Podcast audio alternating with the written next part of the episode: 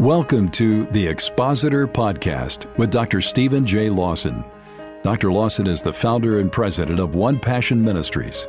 The Expositor Podcast is focused on taking your preaching to the next level. Now, here's Dr. Lawson. You're watching Expositor Podcast or listening to it. I'm Steve Lawson, and I'm so glad that you've joined us for this session. We want to talk about how to write your sermon. And in a previous podcast, we began talking about this discipline of putting your observations and your initial findings into a final form that you would take into the pulpit. And this is very important because as expositors, we have nothing in the pulpit except an open Bible and what are these notes that are in front of us. And so whatever appears on these notes is vitally important to us because it's just that and our Bible as we stand to preach. And I want to continue to talk a little bit about how to write your sermon. And as you're thinking about how to state what you are going to be preaching, I want you to think about putting it in a compelling form. In other words, the goal of your sermon is to move people to action, to move people to trust God, to move people to obey God, to move people to confess their sin or to repent, to move people to take up their cross and to follow the Lord Jesus Christ. And so as you're writing out your sermon, again, the goal is not just simply information. The goal is the transformation of the life and the motivation that should be instilled in them to pursue this course of action. And just some things for you to think about as you are writing out your sermon to be as compelling as possible.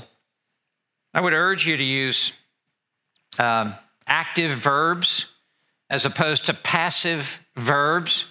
The more your verbs can be action-oriented, the more compelling your preaching can be. I would urge you to use vivid words that just almost splash a picture onto the canvas of their mind, that they can visually see what you're saying, that you're not using just flat, generic words, but very vivid words. I would also urge you to learn to use figures of speech as you speak. A great help to you would be to read the Psalms and to be familiar with the some 35 different figures of speech that are used in the book of Psalms. The psalmist is a master poet who is able to communicate with vivid pictures and images what he is trying to say. For example, Psalm 1, the righteous man is like a tree firmly planted by streams of water. Its leaf never withers. It bears fruit in every season. You can visualize that. The wicked are not so. They're like the chaff that are driven by the wind. You can see and visualize that. Or later in the book of Psalms, Psalm 42, as the deer pants after the water brook, so does my heart pant after you, O God. The more you can learn to use metaphors, similes, analogies, I think the more effective your communication in the sermon will be. I think one thing you'll note is that effective preachers have learned how to use word pictures as they communicate. And as you're writing your sermon notes, you can begin to incorporate those into your manuscript.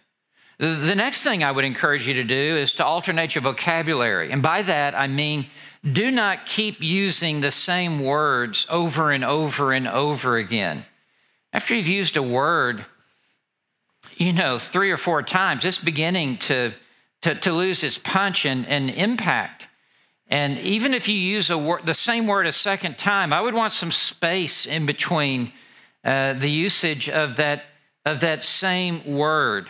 I think you'll find that a thesaurus or a synonym finder will be a tremendous help to you in your sermon writing. And I would encourage you to be upbeat and to be positive. I mean, at the end of the day, we are ministers of the gospel, which means good news, euangelion, good news. We're not those who are bringing only bad news. We do bring bad news, and it's the bad news that makes the good news so attractive and so amazing. But we've got to get to the good news. And so to be very positive and upbeat.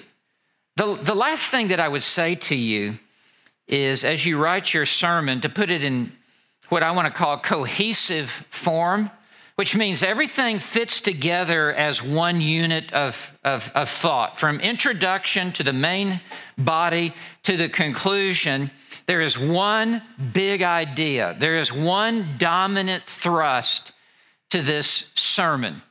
I think we could put it this way, that every effective sermon is a one-point sermon. You may be thinking, wow, well, my sermon is 3 points or 4 points, and I think I understand what you're saying. You're talking about homiletical headings, and I have homiletical headings, but they all need to be tied together to make one point. There's one driving thrust to this sermon from beginning to end, and each stop in the middle.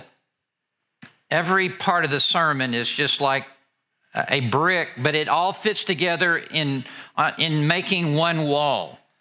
And so as you're preparing your sermon, as you're writing your manuscript, this is a very important point, that this sermon is designed to convey one dominant idea, truth, one dominant thought that is found in this passage of Scripture. So, as you write your manuscript, don't be chasing rabbits. Stay on message. The goal is not to say everything you could possibly think of to say. The more narrow your focus, the more effective will the sermon be. You ought to be able to pour your sermon through a keyhole. Your sermon ought to fit through the eye of a needle. As far as a tight, narrow, cohesive focus to it. Some of the most important decisions that you'll make are not what's included in the sermon, but what you have chosen not to include, so that this remains a very straight arrow to be on target to the listener's heart. Well, God bless you. Thank you for joining us for Expositor Podcast. I hope you'll continue to be a regular part of our discussing expository preaching. God bless you.